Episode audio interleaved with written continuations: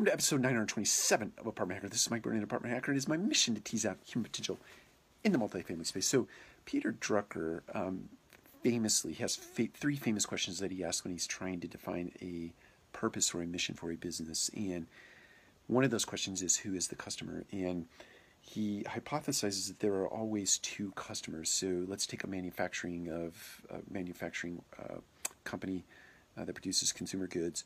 Uh, one of their customers is obviously the grocery store which, uh, with which they in which they distribute their goods. The other is the end user, the consumer, be that the the man of the house, the woman of the house, the uh, children of the home.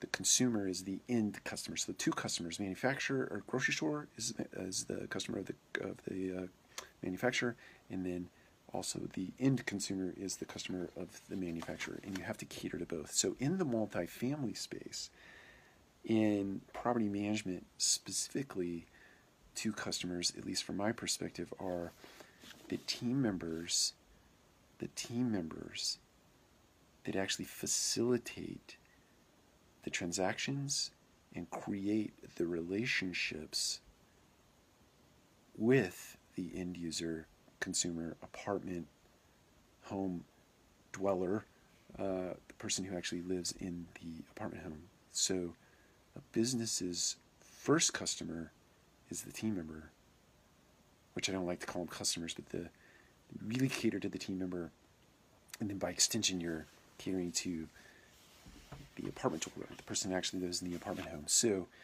suffice it to say that businesses are set in place to serve the people that serve it.